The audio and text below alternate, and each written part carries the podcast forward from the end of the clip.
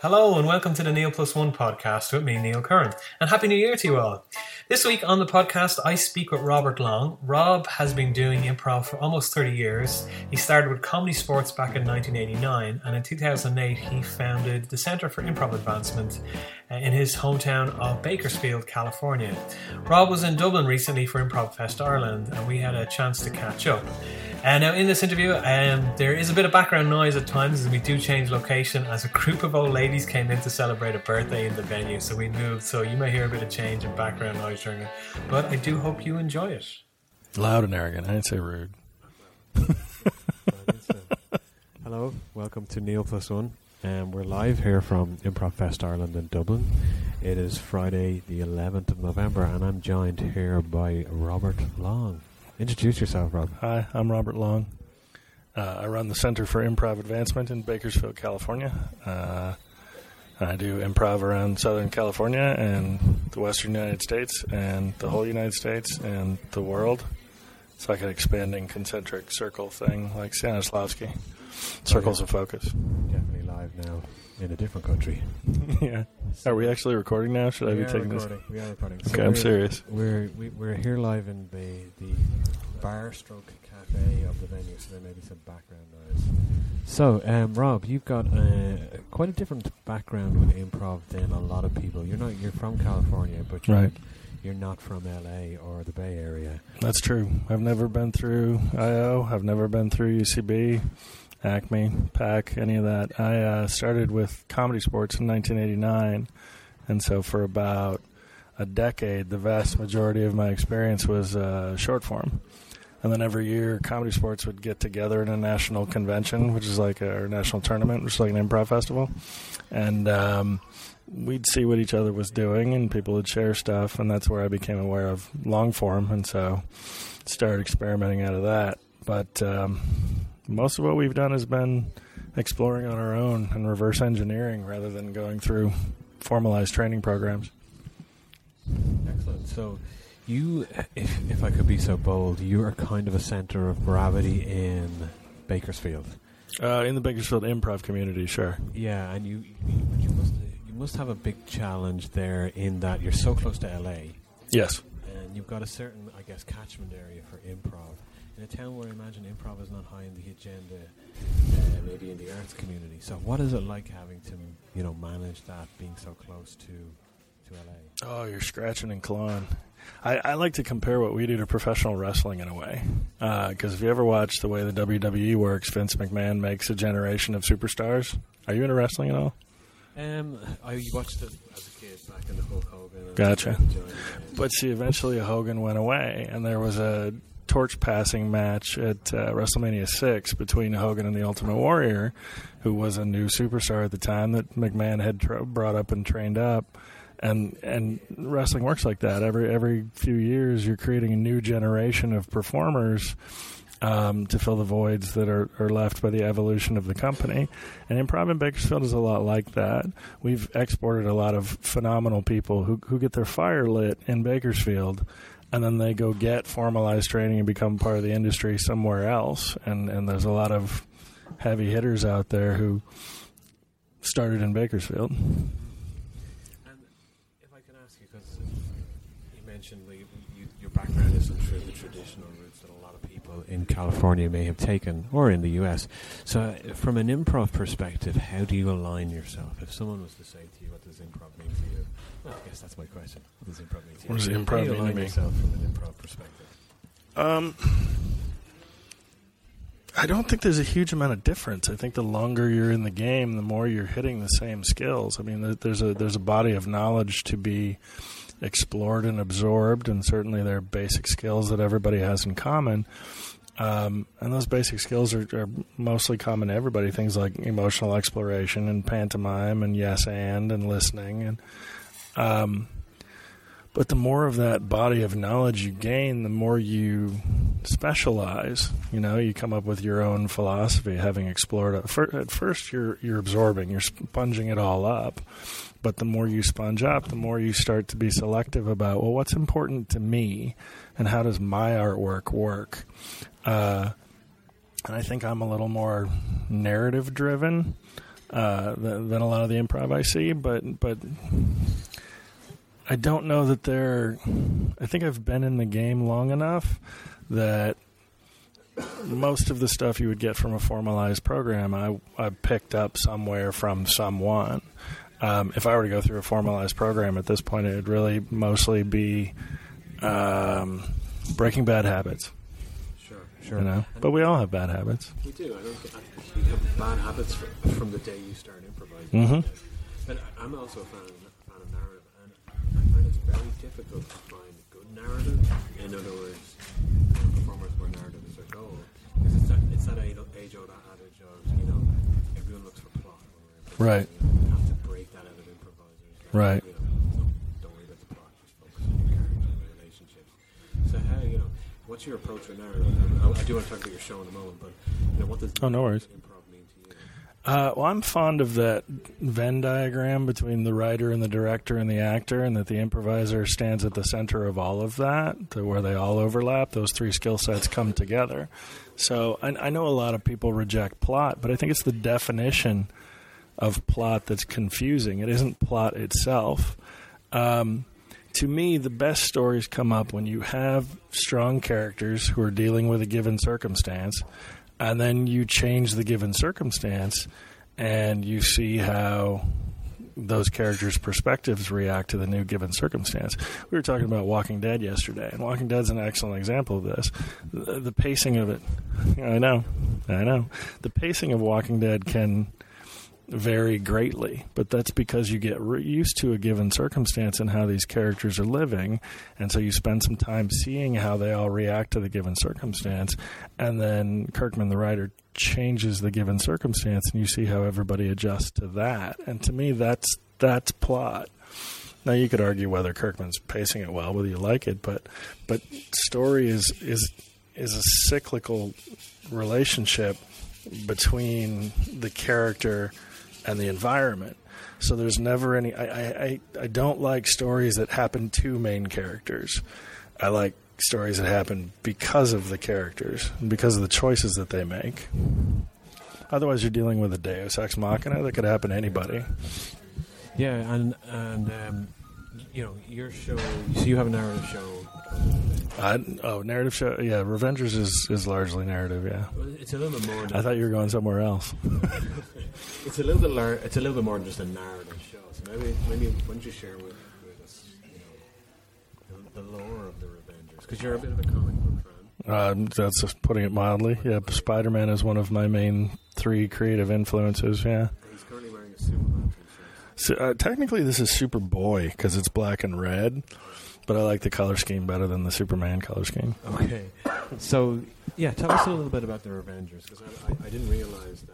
I, something you mentioned to me earlier was it, it was as big as what you had said, but maybe share with us a little bit about what, what makes the Revengers different as a narrative format. Okay, feel free to uh, stop me when I've rambled long enough. um, about a year and a half ago, probably March, April, um, Eric Danes, uh, one of the more recent people that's come through Bakersfield, came to me and said, I have a name for a troop and I don't know what to do with it. And he said, My name for the troop is the Revengers. And I said, Well, that's cool because I've been wanting to put together an improvised comic book, and that name would seem to fit as a parody of the Avengers.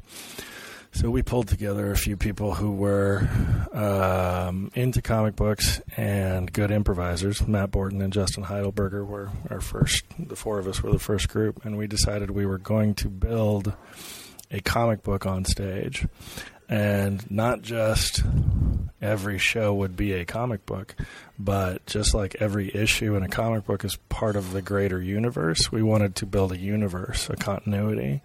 So we spent a couple months working out. Well how do you solve those problems? What does a comic book look like on stage?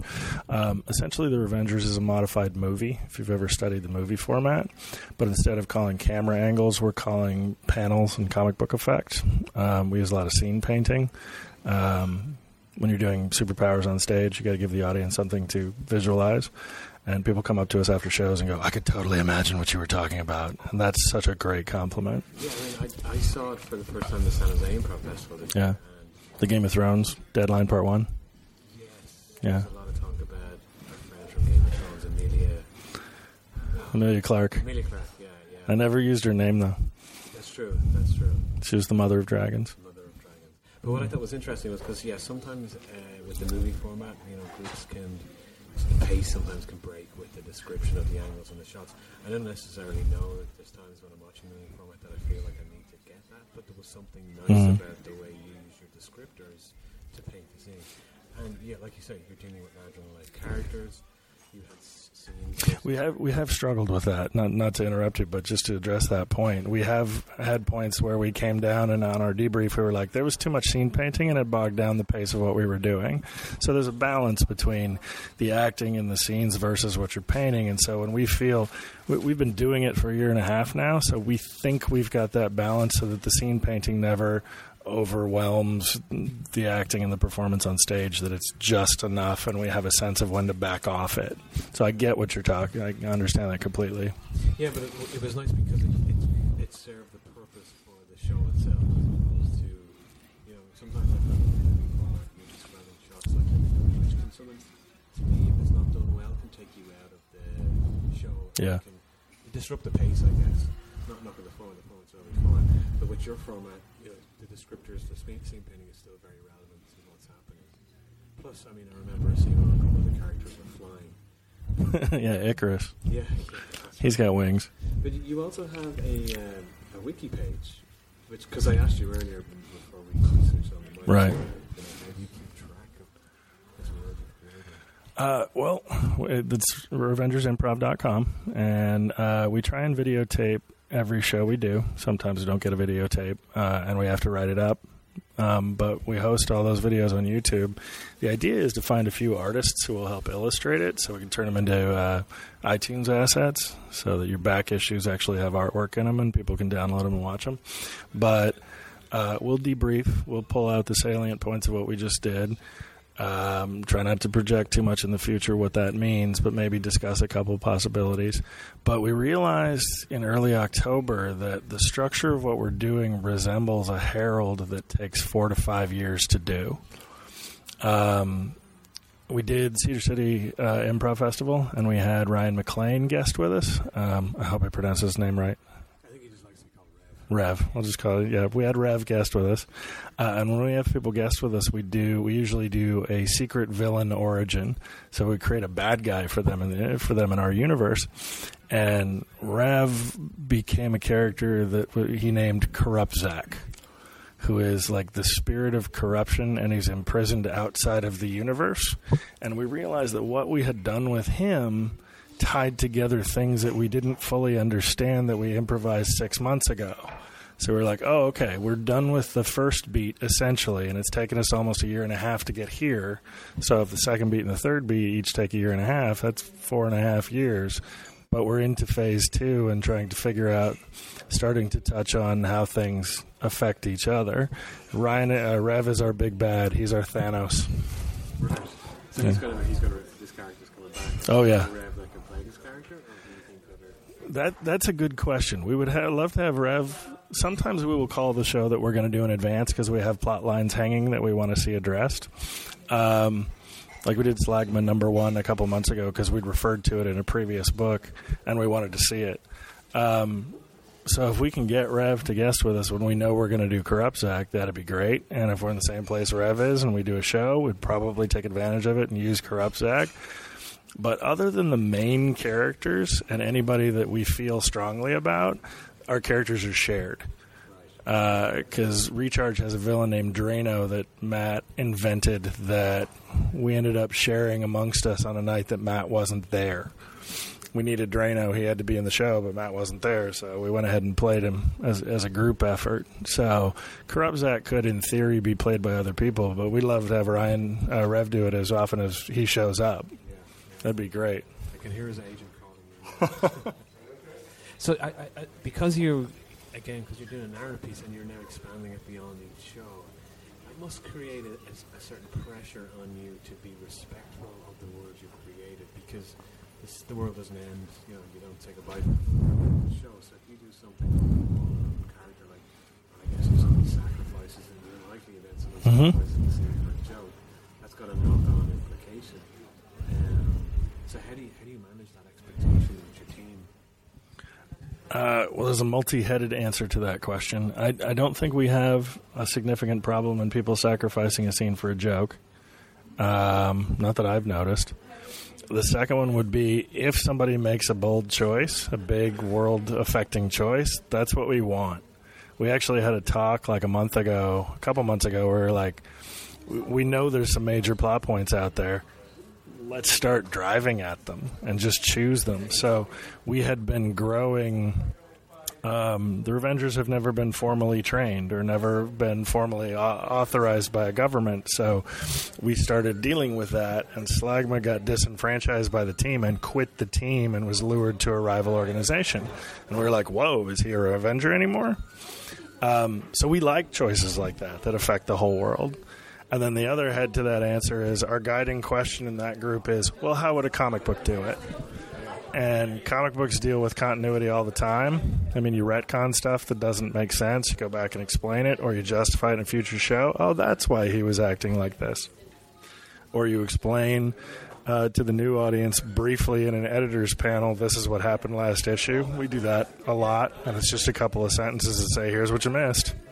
If you ever read an issue of Wolverine, um, this is a really familiar example to me. Within two pages, there's a narrative block where Wolverine tells you, I'm a mutant with a healing factor and an adamantium skeleton and claws that pop out of my hands. And so the audience gets oriented to it. Uh, so the guiding question is always, well, how would a comic book do it? So if we remember it, great. If we don't, we'll go back and fix it but I wouldn't call it pressure. We're having too much fun with it for it to be pressure.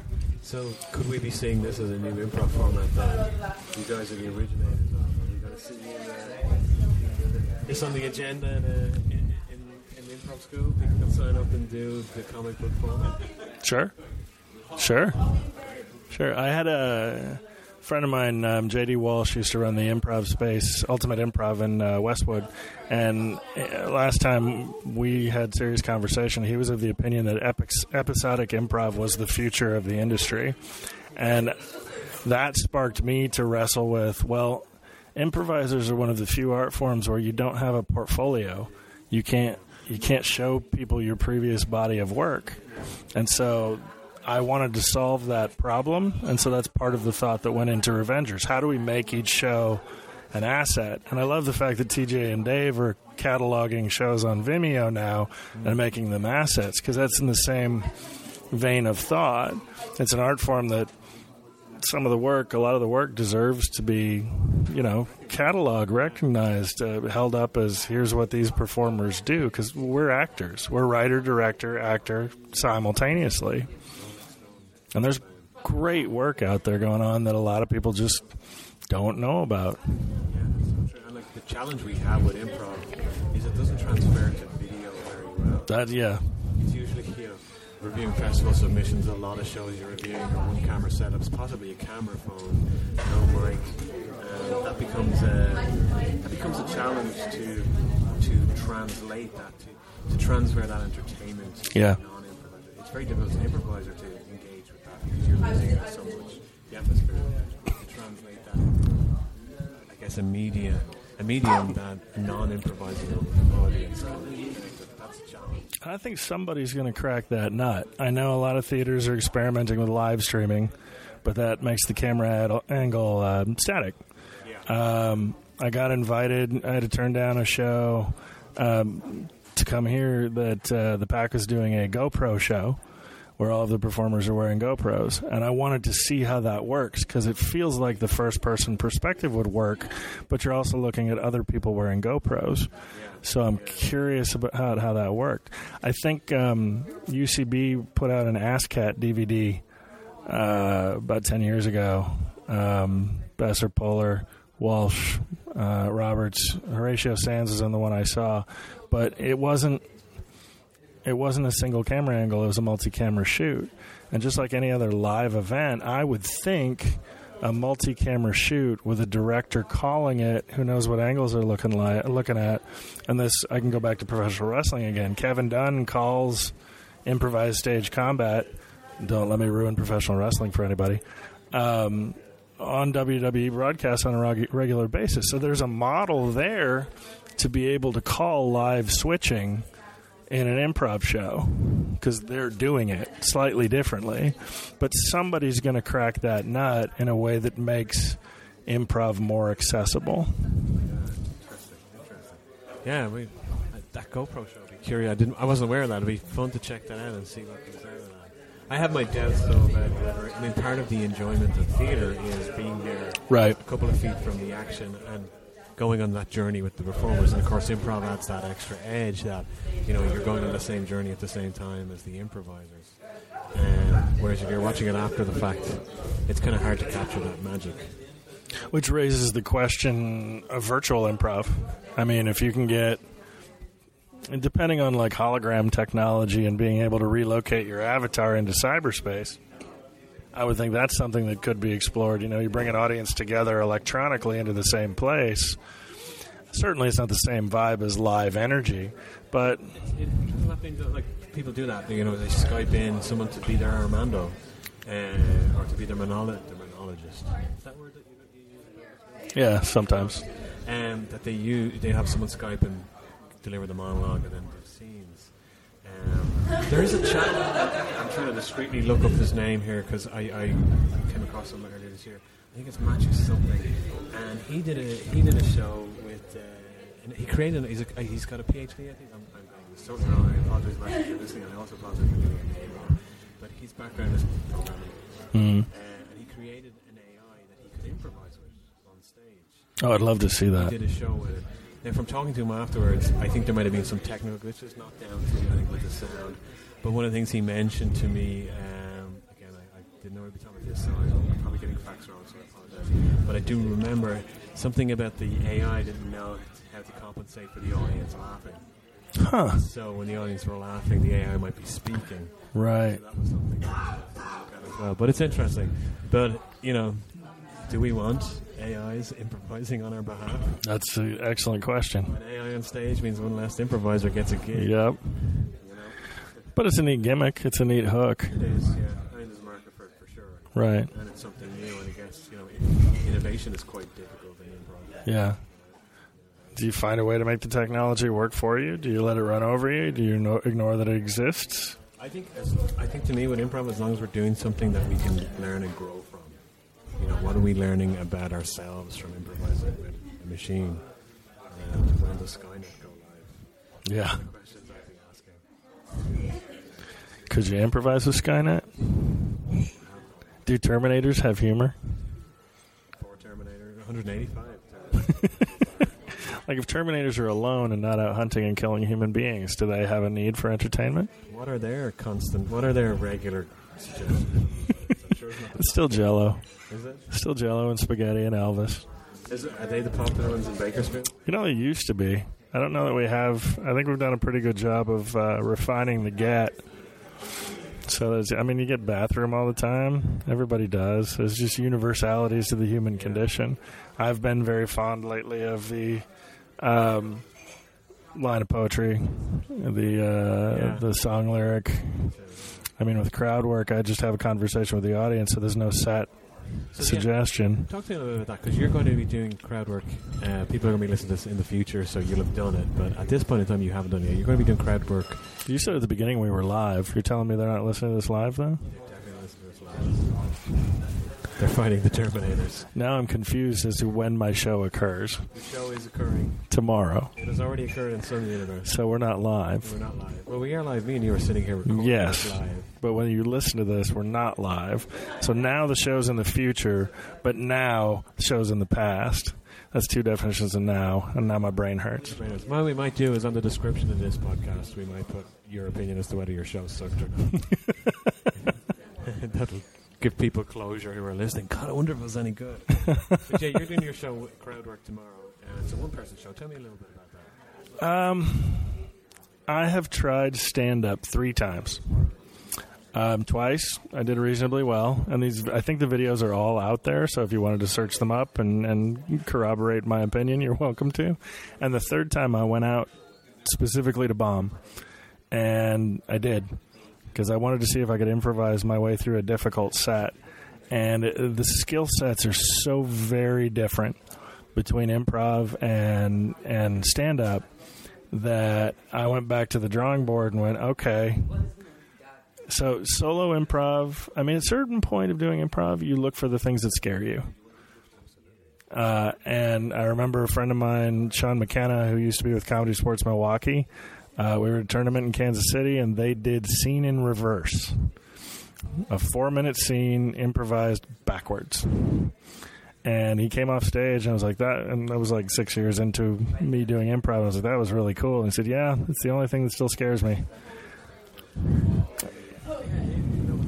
It's interesting, like you know, I do my show with an audience member. Other people have formats Yeah. uh, where they're, they're doing something that's scary and challenging.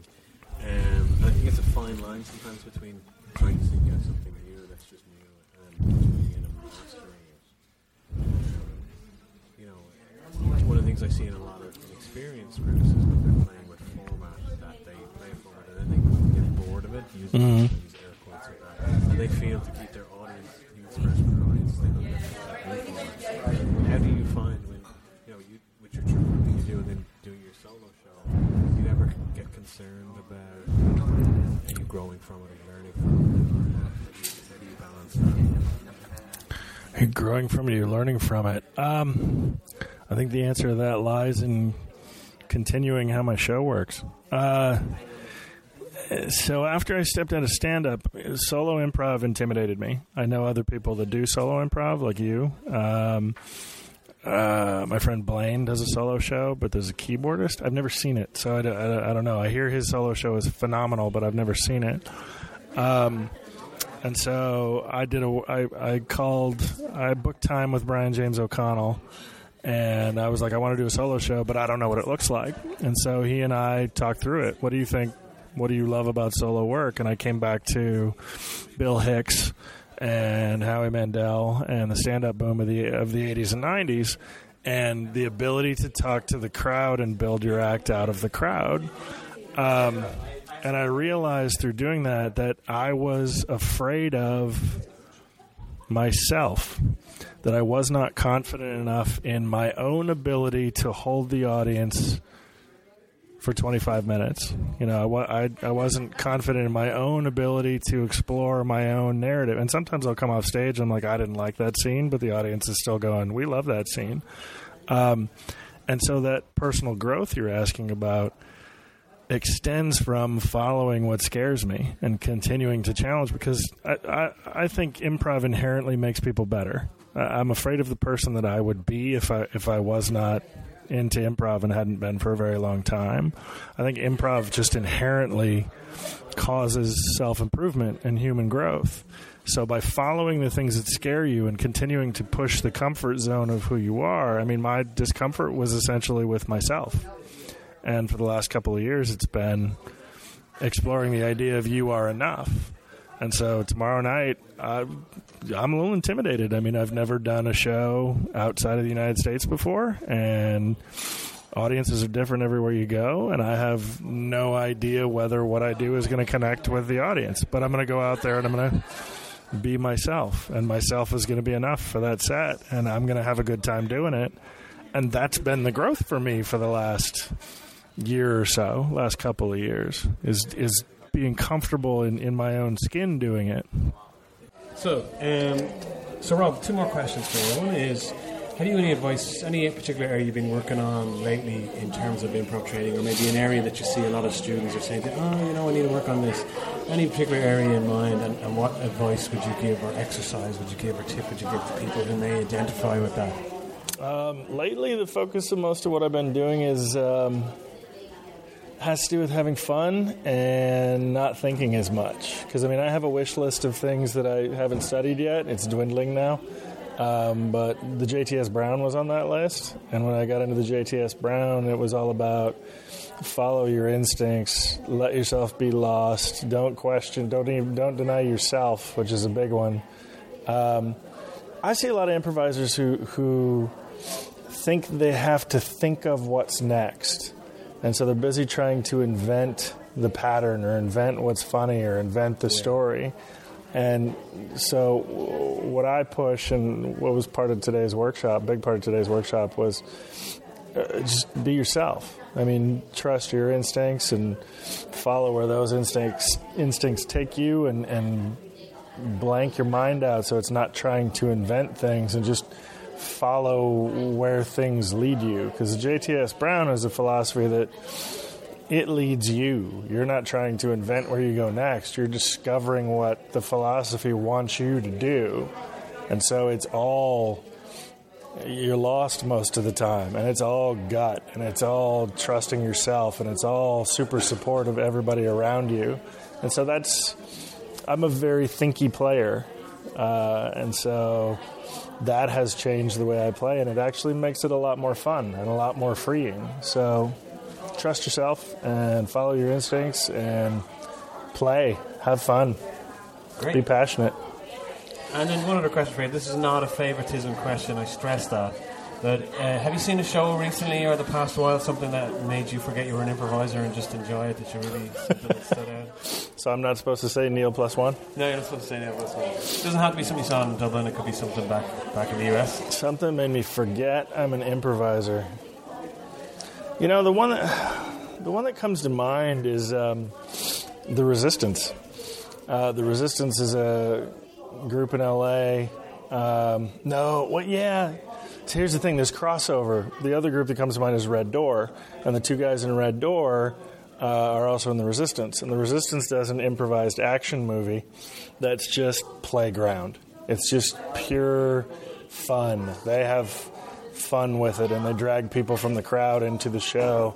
I've been fortunate enough to play a subway car and a killer aardvark or some kind of steer or wildebeest, some kind of animal like that, just because they dragged us out of the audience and into the show. And then um, Justin Michael Terry and Ryan Marisco, Mariscos, Marisco. Oh crap!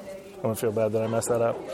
Um, they do a two man called Red Door, and the last time I saw them, it was just it just transcended my perception of two man. It made, it made me think, oh crap, I gotta go back to the drawing board and think more about what our show is. And in talking to them about the performance I, I saw most recently, they discovered their form as they went, and it ended up being a mono scene in an airplane lounge terminal that moved to the plane, and they ghosted and morphed between about eight different characters, and the physical comedy and the character comedy, and they're playing each other's roles, and it just oh, it was as close to flawless as I've ever. Uh, some every once in a while, I'll see something that just blows me out of the water. Round on. Thank you very much. Thank you, Neil.